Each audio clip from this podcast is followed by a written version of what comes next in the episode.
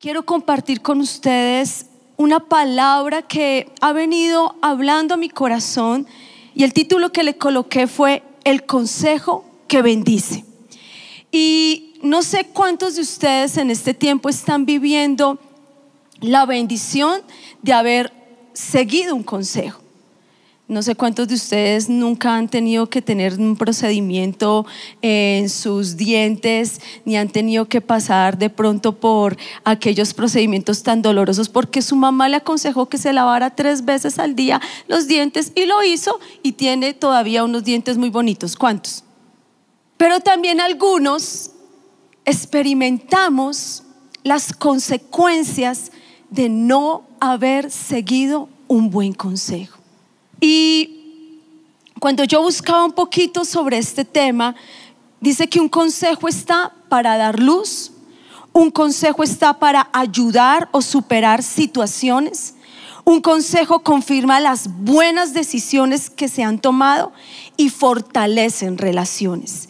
Hace ocho días tuvimos una noche de oración con un grupo de emprendedores y empresarios orando por las finanzas y orando cubriendo este final de año porque se vienen grandes desafíos para los empresarios como pagar eh, primas, como hacer sus cierres de año. Eh, algunos emprendedores sus ventas bajaron, eh, sus ingresos bajaron. Entonces pasamos una noche de oración y una de ellas compartió un texto que a mí me llamó muchísimo la atención, digamos, me dejó como impactada y fue lo que me llevó a estudiar lo que quiero compartirlo usted en esta noche. Y el texto está en Eclesiastés 4, versículo 13. Y dice el texto, mejor es el muchacho pobre y sabio que el rey viejo y necio que no admite consejo. Cuando tú miras esta palabra, yo creo que los viejitos son los mejores en dar consejos. ¿Sí o no? Los viejitos, y por ejemplo los abuelitos, son los que dan los mejores consejos porque ellos ya han vivido mucho, han tomado buenas y malas decisiones, y en esos consejos que ellos nos dan está muchas veces nuestra bendición. Pero aquí el texto está diciendo que es preferible un joven pobre, sabio, que un viejito que no admite el consejo. Yo no voy a hablarle a usted de la edad física, porque desde que yo cumplí 40, mis amigos de 50, de 60, de 70 son muy jóvenes. Amén. Yo no quiero hablarle a usted tanto de la edad física ni de los síntomas, si usted envejeció o no envejeció, nada de esto, sino yo quiero enseñarle a usted que a veces hay una edad espiritual y es increíble que a veces los que llevamos más tiempo en la iglesia somos los que a veces no maduramos y no seguimos el consejo.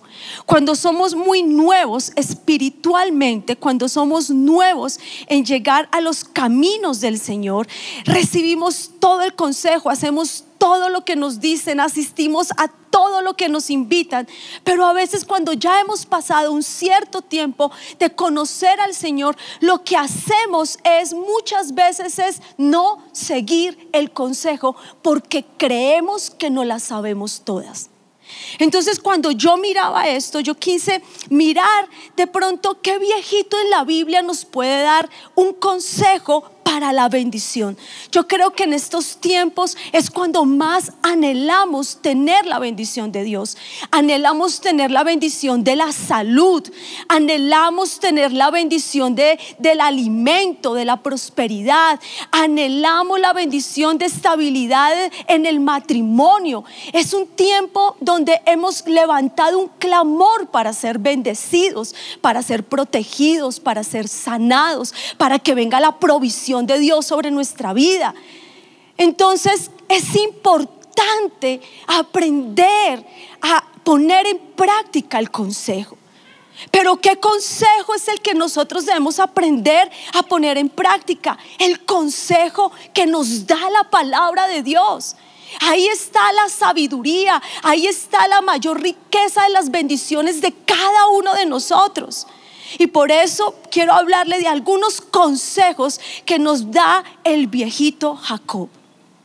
Cuando usted mira la palabra en Génesis 41, desde el versículo 54 al 57, ahí tenemos cuatro versículos que me sorprende que en esos cuatro versículos seis veces se escucha y se lee la palabra hambre solo, tan solo en cuatro versículos del capítulo 41 de Génesis, del 54 al 57, seis veces se escucha y se lee la palabra hambre.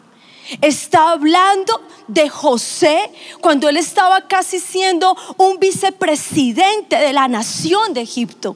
Estaba manejando, era como el ministro de Hacienda, estaba manejando las finanzas de Egipto. Y estaba él ahí y él sabía que habían vivido siete años de prosperidad, pero que venían siete años de hambre. Y ahorita yo venía hablando con mi esposo y él decía, definitivamente Dios es un experto en cuarentenas, que si uno va a la Biblia, la Biblia habla de las muchas cuarentenas que el mismo Dios estuvo con el pueblo. Y yo le decía, mi amor, el Señor era un experto en cuarentenas, era un experto en hambrunas como esta que eran de siete años y también un experto en sequías como la que vivió el profeta Elías. Entonces cuando tú miras esta palabra, el pueblo, y no solamente Egipto, como que todo el territorio estaba y venían siete años de hambre. Y yo digo, bueno, Señor, a veces nosotros decimos, no, eso ya, eh, en un mes esto ya pasa, en un mes esto ya pasa. Y a veces llegar a pensar como lo que estaba viviendo el pueblo acá, ¿será que estaríamos preparados los cristianos para vivir siete años de hambruna? Ay, pastora, no diga eso, anula esas palabras en el nombre de Jesús. Yo estoy enseñándole lo que dice aquí la escritura.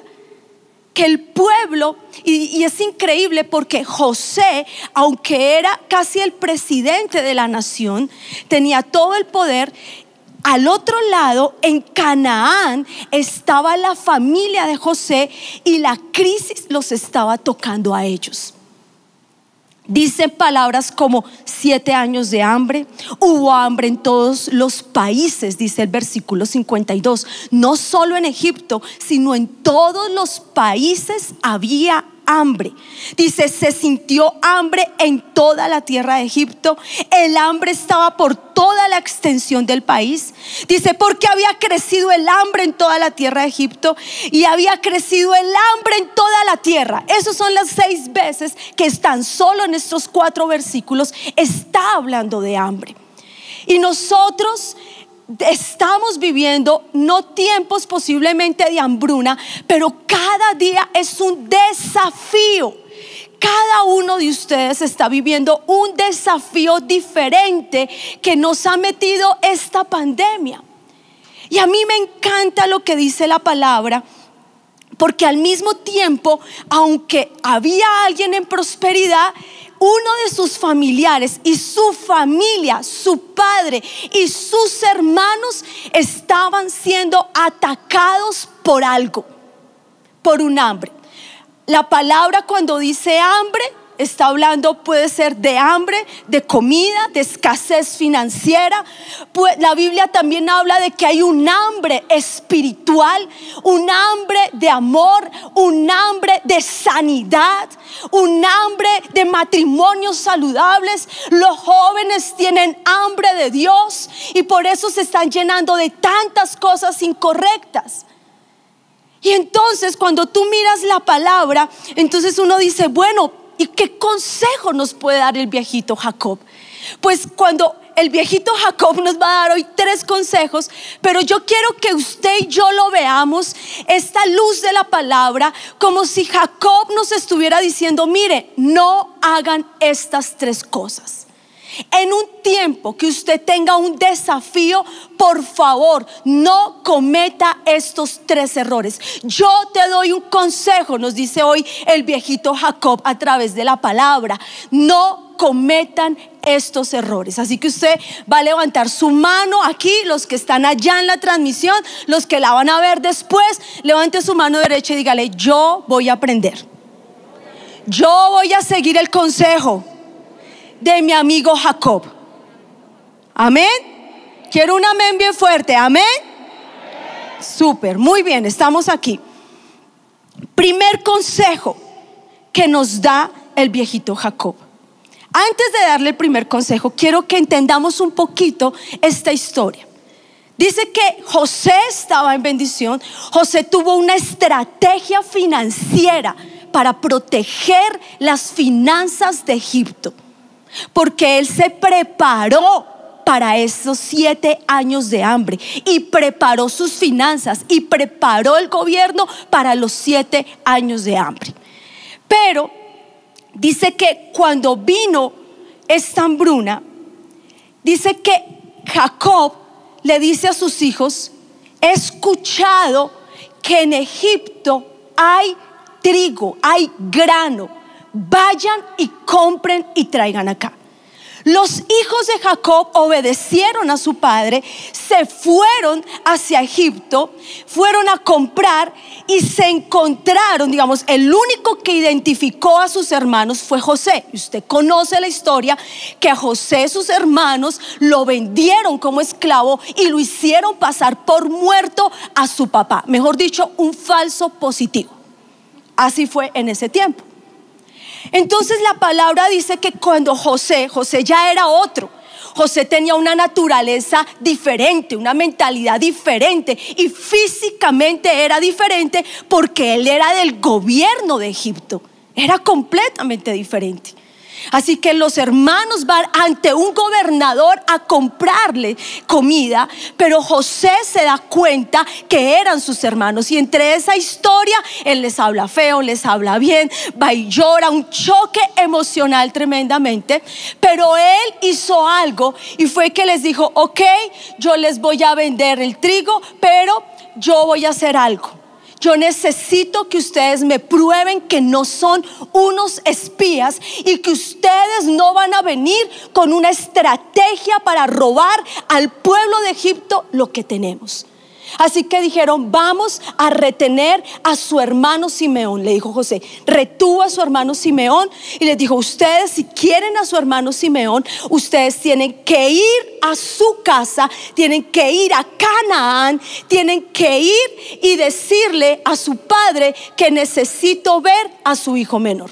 Claro, entre las conversaciones que tuvo José con sus hermanos, él les preguntó, ¿su padre vive? Y él estaba averiguando de su papá. ¿Tienes más hermanos? Y entre esas conversaciones, pues los hermanos de José, sin saber que él era José, le contaron todo esto. Es una historia, un novelón espectacular, pero es que la Biblia tiene las mejores historias. Así que los hermanos, pues hicieron esto, regresaron a Canaán con su papá y ahí empiezan los consejos de nuestro amigo Jacob. El primer consejo que Él nos da es, deja tu mentalidad y naturaleza negativa. Porque cuando tú miras Génesis 42, versículo 35, voy a leérselo, esta es la versión NTV, dice, luego al vaciar, aquí ya habían llegado los, los hijos de Jacob con su padre, luego al vaciar cada uno su costal, encontraron las bolsas con el dinero que habían pagado por el grano. Los hermanos y sus padres quedaron aterrados cuando vieron las bolsas con el dinero y Jacob exclamó, ustedes me están robando a mis hijos. José ya no existe. Simeón tampoco. Y ahora quieren llevarse a mi Benjamín. Todo está en mi contra. Le faltó decir, y aparte de esta hambruna, ¿y ustedes qué hicieron? No, le faltó agregarle más. Él nombra tres hijos acá. Él nombra, el primero que nombra es a José, el que él le dieron por muerto, pero no estaba muerto. A José. José significaba, tenía un significado, significaba o significa, perdón, el que añade. Simeón, que fue el que retuvieron, significaba el que escucha. Y Benjamín significa mi mano derecha. Así que Jacob lo primero que sacó en su naturaleza negativa y en su naturaleza, eh, eh, como decía acá, en su mentalidad y naturaleza negativa, fue ese ciclo que lo, que lo destruyó como padre, un José. Un José que le habían dicho que estaba muerto. Y él dice, me han quitado, dice, no está, dice el texto. Me encanta cuando dice ahí, ustedes me han robado mis hijos, ya no está José, ya no está Simeón. Y ahora quieren llevarse a mi Benjamín. Les estaba diciendo, ya no está, ya no está el que añade, ya no está el que Dios escucha y ahora quieren llevarse a mi mano derecha. Jacob se llenó de una mentalidad negativa. Y había una mala experiencia. Su José fue una mala experiencia en Jacob. Y ante los desafíos que nosotros estamos viviendo en este tiempo, que no tenemos una fecha de término todavía, ¿Qué tenemos que hacer? Cerrar ciclos de las malas experiencias que hayamos tenido en cualquier momento de nuestra vida. En cualquier momento, sea sentimental, sea financiero, sea familiar, cualquier pérdida que tú hayas tenido, necesitas solucionarlo esta noche porque tendremos desafíos todos los días, desafíos de fe. Y si nosotros no hemos cerrado esos ciclos espirituales del José, del trauma, de la pérdida, del dolor, si nosotros no cerramos esos ciclos, si nosotros no los cerramos en el momento que nos venga un desafío de salud, un diagnóstico, una prueba, ahí va a salir la herida de algo que de pronto nosotros no superamos. Va a venir un temor que de pronto antes ya habías experimentado. Y el temor, el temor te pone imágenes negativas. El temor te hace temblar las piernas. El temor no te deja respirar. El temor te lleva simplemente a tener una mentalidad negativa. José, cuando tú miras la palabra, José representaba una pérdida para su padre una pérdida y un dolor. Y después de tantos años, después de unos años, viene un desafío de hambre que tenía que enfrentar Jacob, pero no tenía la fe porque todavía nombraba a su José. Ahora Simeón no estaba muerto, estaba retenido, pero su mentalidad negativa lo llevó a pensar totalmente que ya había perdido a su, a su Simeón. Y aún peor, su naturaleza fue tan negativa que lo llevó a pensar que aún a su Benjamín también lo iba a perder. Y eso es lo que hace el temor. Así trabaja el temor. Yo no sé cuántos de ustedes se les ha pasado que llega la noticia de que, ay, eh, fulanito de tal eh, le dio COVID. Y usted empieza, ay, yo me vi con él cuántos días, uno, dos, tres, y empieza, ay, me pica la garganta ya me pica la garganta. Jengibre, por favor, eh, eh, eh, agua panela, limón, acetaminofén, ibuprofeno, vais ya, porque es increíble que este virus no, no, no, no, solamente hace los estragos que hace, pero nomás para los que no tienen nada, simplemente el temor les despierta hasta los síntomas. Pero aún peor aquellas familias que han tenido pérdidas que han tenido momentos difíciles, afloran los temores de pronto de aquellas cosas que no se han sanado en el Señor. Cuando tú miras aquí la palabra, Jacob ya venía siendo muy negativo, porque dice que desde antes, dice, creo que es en, el capítulo en el capítulo 41, dice que Jacob se enteró que en Egipto había comida y le dice a sus hijos, "¿Ustedes qué hacen aquí parados? Vayan, muévanse." Pero no mandó a Benjamín dice el texto, porque tenía temor de que algo le pasara en el camino. Él seguía con el trauma, él seguía con el dolor. Y es importante que en este tiempo y antes de terminar este año y esta misma noche tú cierres ciclos en tu vida. Que esta noche sea desarraigado el temor de tu vida. Amén. ¿Cuántos dicen amén? El miedo paraliza. Hoy Jacob nos está diciendo, el miedo me paralizó, el miedo me llevó a pensar lo peor, el temor me hizo exagerado, porque ahí él habló como exagerado. Él dice, ustedes me han robado mis hijos. Y ahora, y, en el versículo más adelante, van a hacer descender mis lágrimas al Seol. El temor nos está diciendo nuestro viejito Jacob, nos hace exagerados, nos hace autocompasivos, nos hace desconfiados, nos hace dramáticos. Eso hace el temor.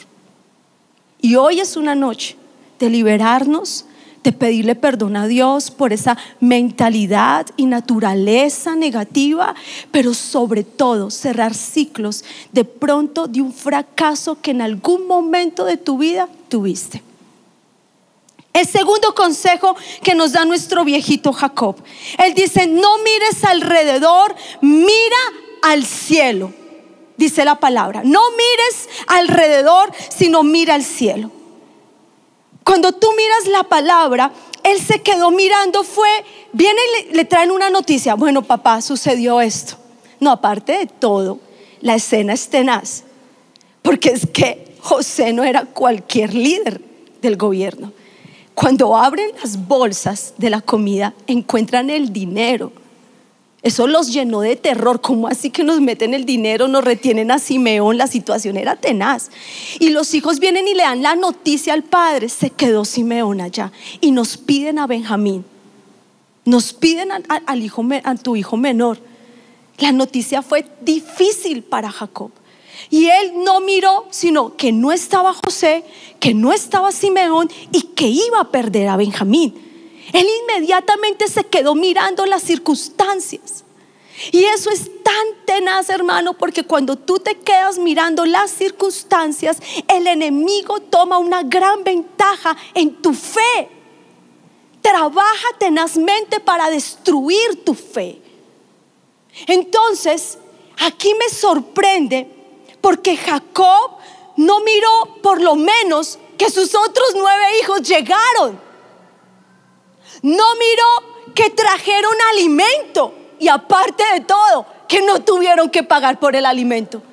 No miró lo que tenía, la bendición que tenía en el momento, sino se quedó mirando las tres cosas que no tenía en el momento. Entonces a mí me sorprende porque no es el Jacob que miró al cielo en Génesis 28, en Génesis 29, 30, 31, 32, 33 hasta el 35. Fue un Jacob joven que miraba al cielo. No más la historia que dice que él estaba en Peniel, que estaba, que tenía que enfrentar a su hermano Saúl. Esaú, que él podía, Esaú matarlo a él, a su esposa, a sus hijos, su generación. Y dice que se encuentra y está clamando a Dios y mira al cielo. Y cuando él mira al cielo, ve unas escaleras que suben y bajan los ángeles. Y ahí Dios le cambia el nombre a Jacob por Israel.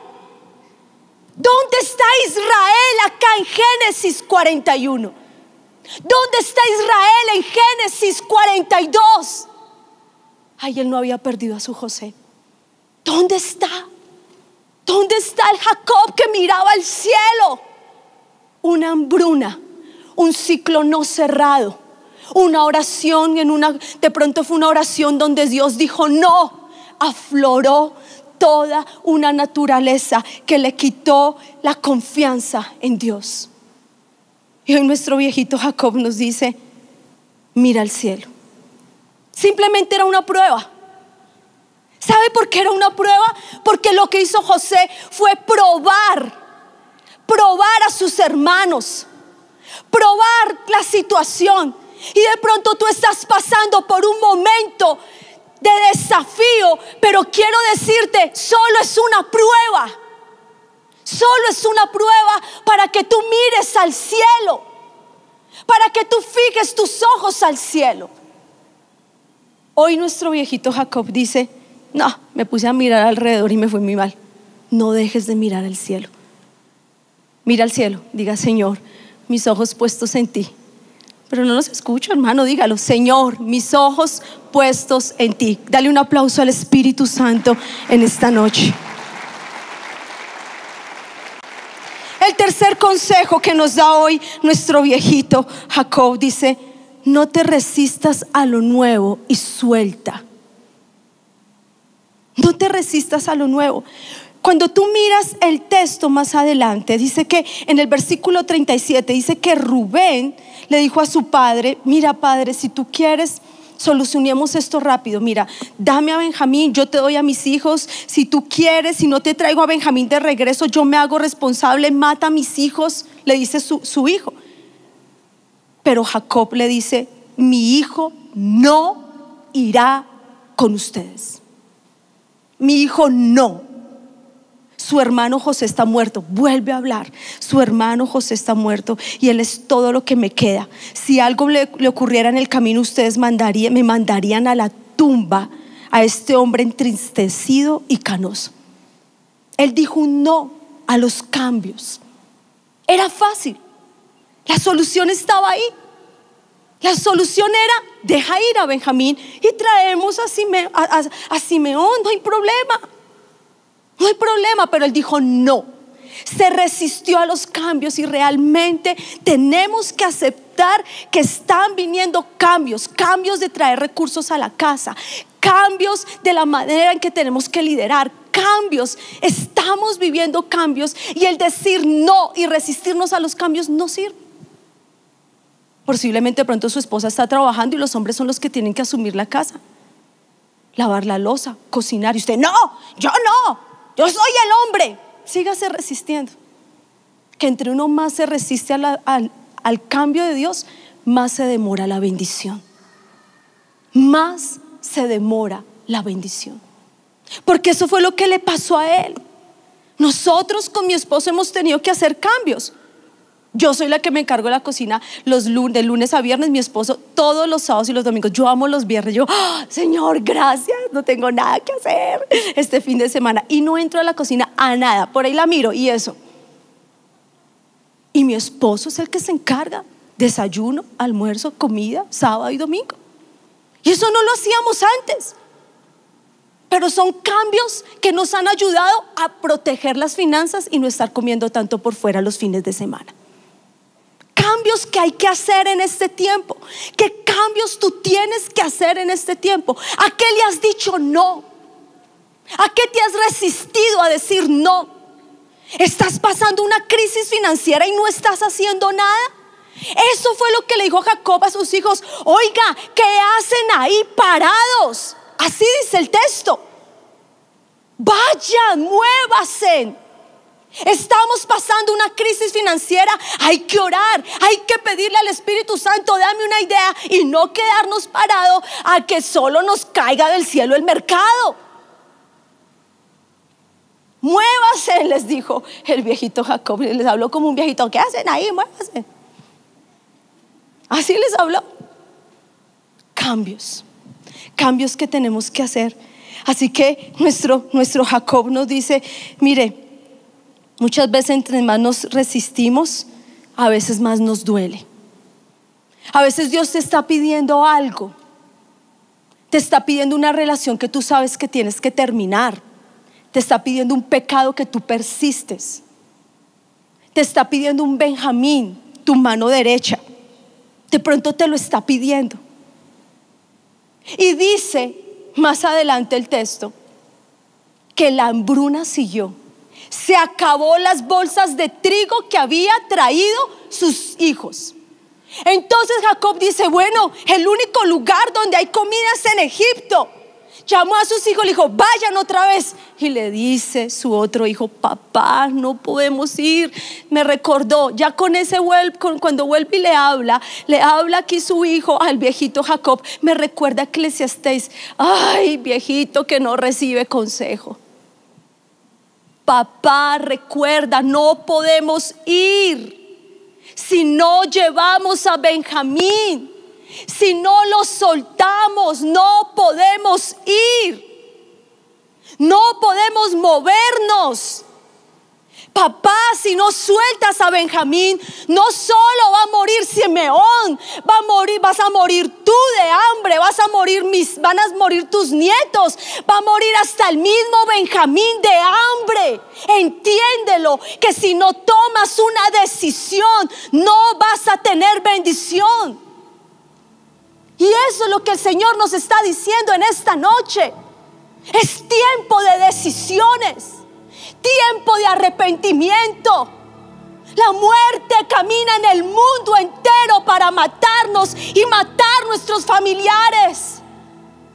Y le tenemos temor porque no estamos bien con Dios. Y le tenemos temor porque podemos tener o una eternidad con Dios o una eternidad en el infierno. ¿Cuánto tiempo te has demorado en tomar decisiones? Estás pasando hambre y no te mueves para trabajar. Como que eso lo lleva a reaccionar a nuestro viejito, porque el texto más adelante es, es espectacular. En el capítulo 42, Jacob dice, ok, si no hay nada más que hacer, como que Dios lo presionó tanto. Lo presionó tanto. Dijo, si no hay nada más que hacer. Ok. Mire lo que dice la palabra. Dice, tomen los mejores pistachos. Tomen lo mejor que tengamos en la casa. Tomen el doble de dinero. Tomen a Benjamín. A mí me parece tenaz ese texto. Y dice, y quizás el Dios Todopoderoso tenga misericordia de nosotros y regrese Simeón y Benjamín. Mire tan poderoso lo que es este texto. Ya no nombró a José, ya superó, superó su pérdida. Él puso en práctica los consejos ahí. Él dijo, ok, no más negativismo. al contrario, tomen ofrenda, tomen lo mejor que está en la casa para ese hombre. Vaya, llévenle el doble del dinero porque quizás se equivocaron. Vayan y llévesen a Benjamín, mi mano derecha. Llévesenla, llévesenla. Volvió a tener una naturaleza de fe y no de negativismo volvió a mirar al cielo porque él dijo, el Dios Todopoderoso dijo, Jehová Shaddai. Él ya había conocido al Dios poderoso en Génesis 29, 28 volvió a poner sus ojos al cielo y dijo, quizás el Dios Todopoderoso tenga misericordia de nosotros. Y regrese Simeón, regrese el que Dios escucha, regrese mi mano derecha. Pero no termina ahí, llega y dice increíblemente, y si ha de morir mis hijos, ok, está bien, acepto tu voluntad, Señor. Consejos que pueden bendecir nuestra vida. ¿Qué tal si en esta noche nos rendimos delante de Dios y le decimos, Señor, perdónanos por esta naturaleza negativa, perdónanos y ayúdame, sáname esa pérdida, esa pérdida de trabajo, esa pérdida de un familiar, esa pérdida que me tiene en depresión, eso que perdí, eso que siento que no hubo respuesta en mí.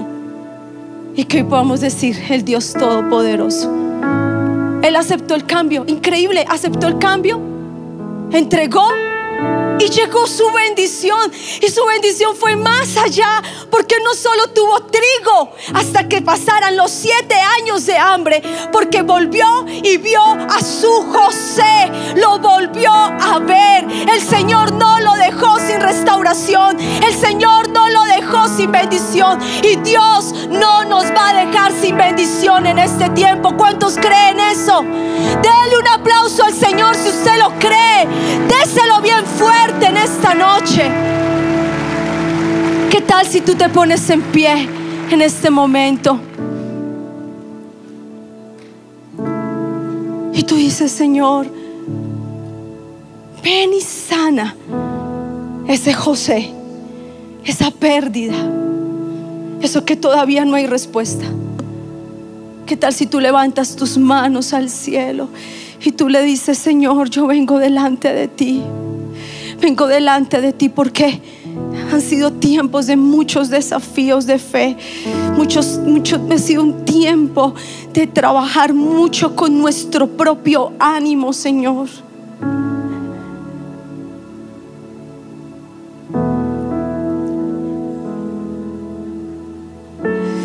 Señor, han sido batallas, batallas en la mente.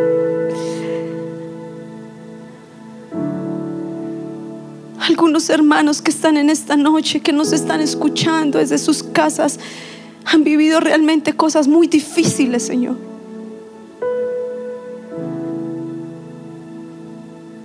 Venimos a entregarte nuestro José. Esa oración que tú dijiste no.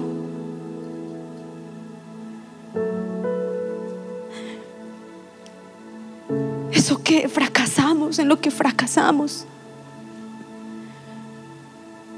Tómate este tiempo. Que este sea el tiempo de sanar batallas que perdiste, batallas que no pudiste superar.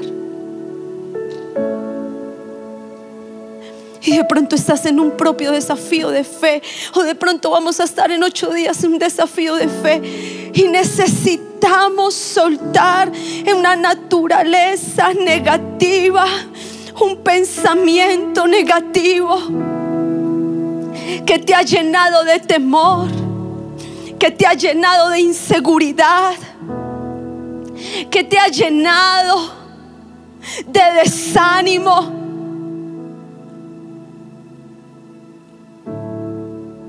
Dile, Señor, quita esa naturaleza de mi vida en esta noche. La presencia de Dios es muy real en esta noche acá.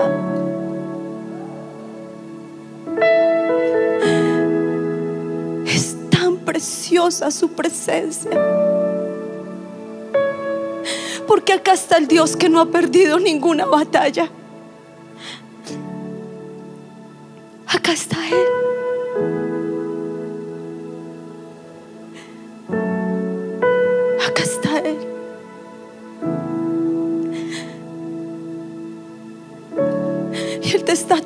En esta noche porque Él quiere que, que entregues a tu José eso en lo que fracasaste, eso en lo que no te fue bien, eso en lo que no te ha dejado levantar tu fe, eso en lo que lloras en silencio, eso que te robó la fe. Aprovecha esta noche, para eso es la casa de Dios, para soltar cargas y soltar pesos. Soltar pesos, suéltalo en esta noche, porque hay un Jesús que está al frente tuyo. Hay un Jesús que limpia lágrimas. Hay un Jesús que ama. Hay un Jesús que restaura. Hay un Jesús que libera. Suelta ese José que te aflige que no te deja ver que esto va a mejorar, que no te deja ver que tus finanzas van a cambiar, que no te deja ver un mejor futuro para tu vida, para tu casa. Suéltalo en esta hora. Suelta ese temor. Tú vas a levantar tus manos al cielo y vas a repetir después de mí, Señor Jesús, bien fuerte, Señor Jesús. Yo en esta hora te puedo ver en la cruz y yo te entrego todo lo malo de mí, todo mi temor. Y yo recibo todo lo bueno de ti. Dilo, hoy recibo todo lo bueno de ti. Y las cadenas de temor, de inseguridad que me ataban, que ataban mis pensamientos, que ataban mi corazón en esta hora. Yo las dejo en la cruz del Calvario. Hoy me libero de ese temor mismo. En el nombre de Jesús. Hoy tomo del arma más poderosa. Dígalo bien fuerte en esta noche. Yo tomo del arma Es tu sangre Jesús. Es tu sangre Jesús. Yo la tomo y yo la aplico sobre mi vida. Y esos demonios de temor, de negativismo, hoy se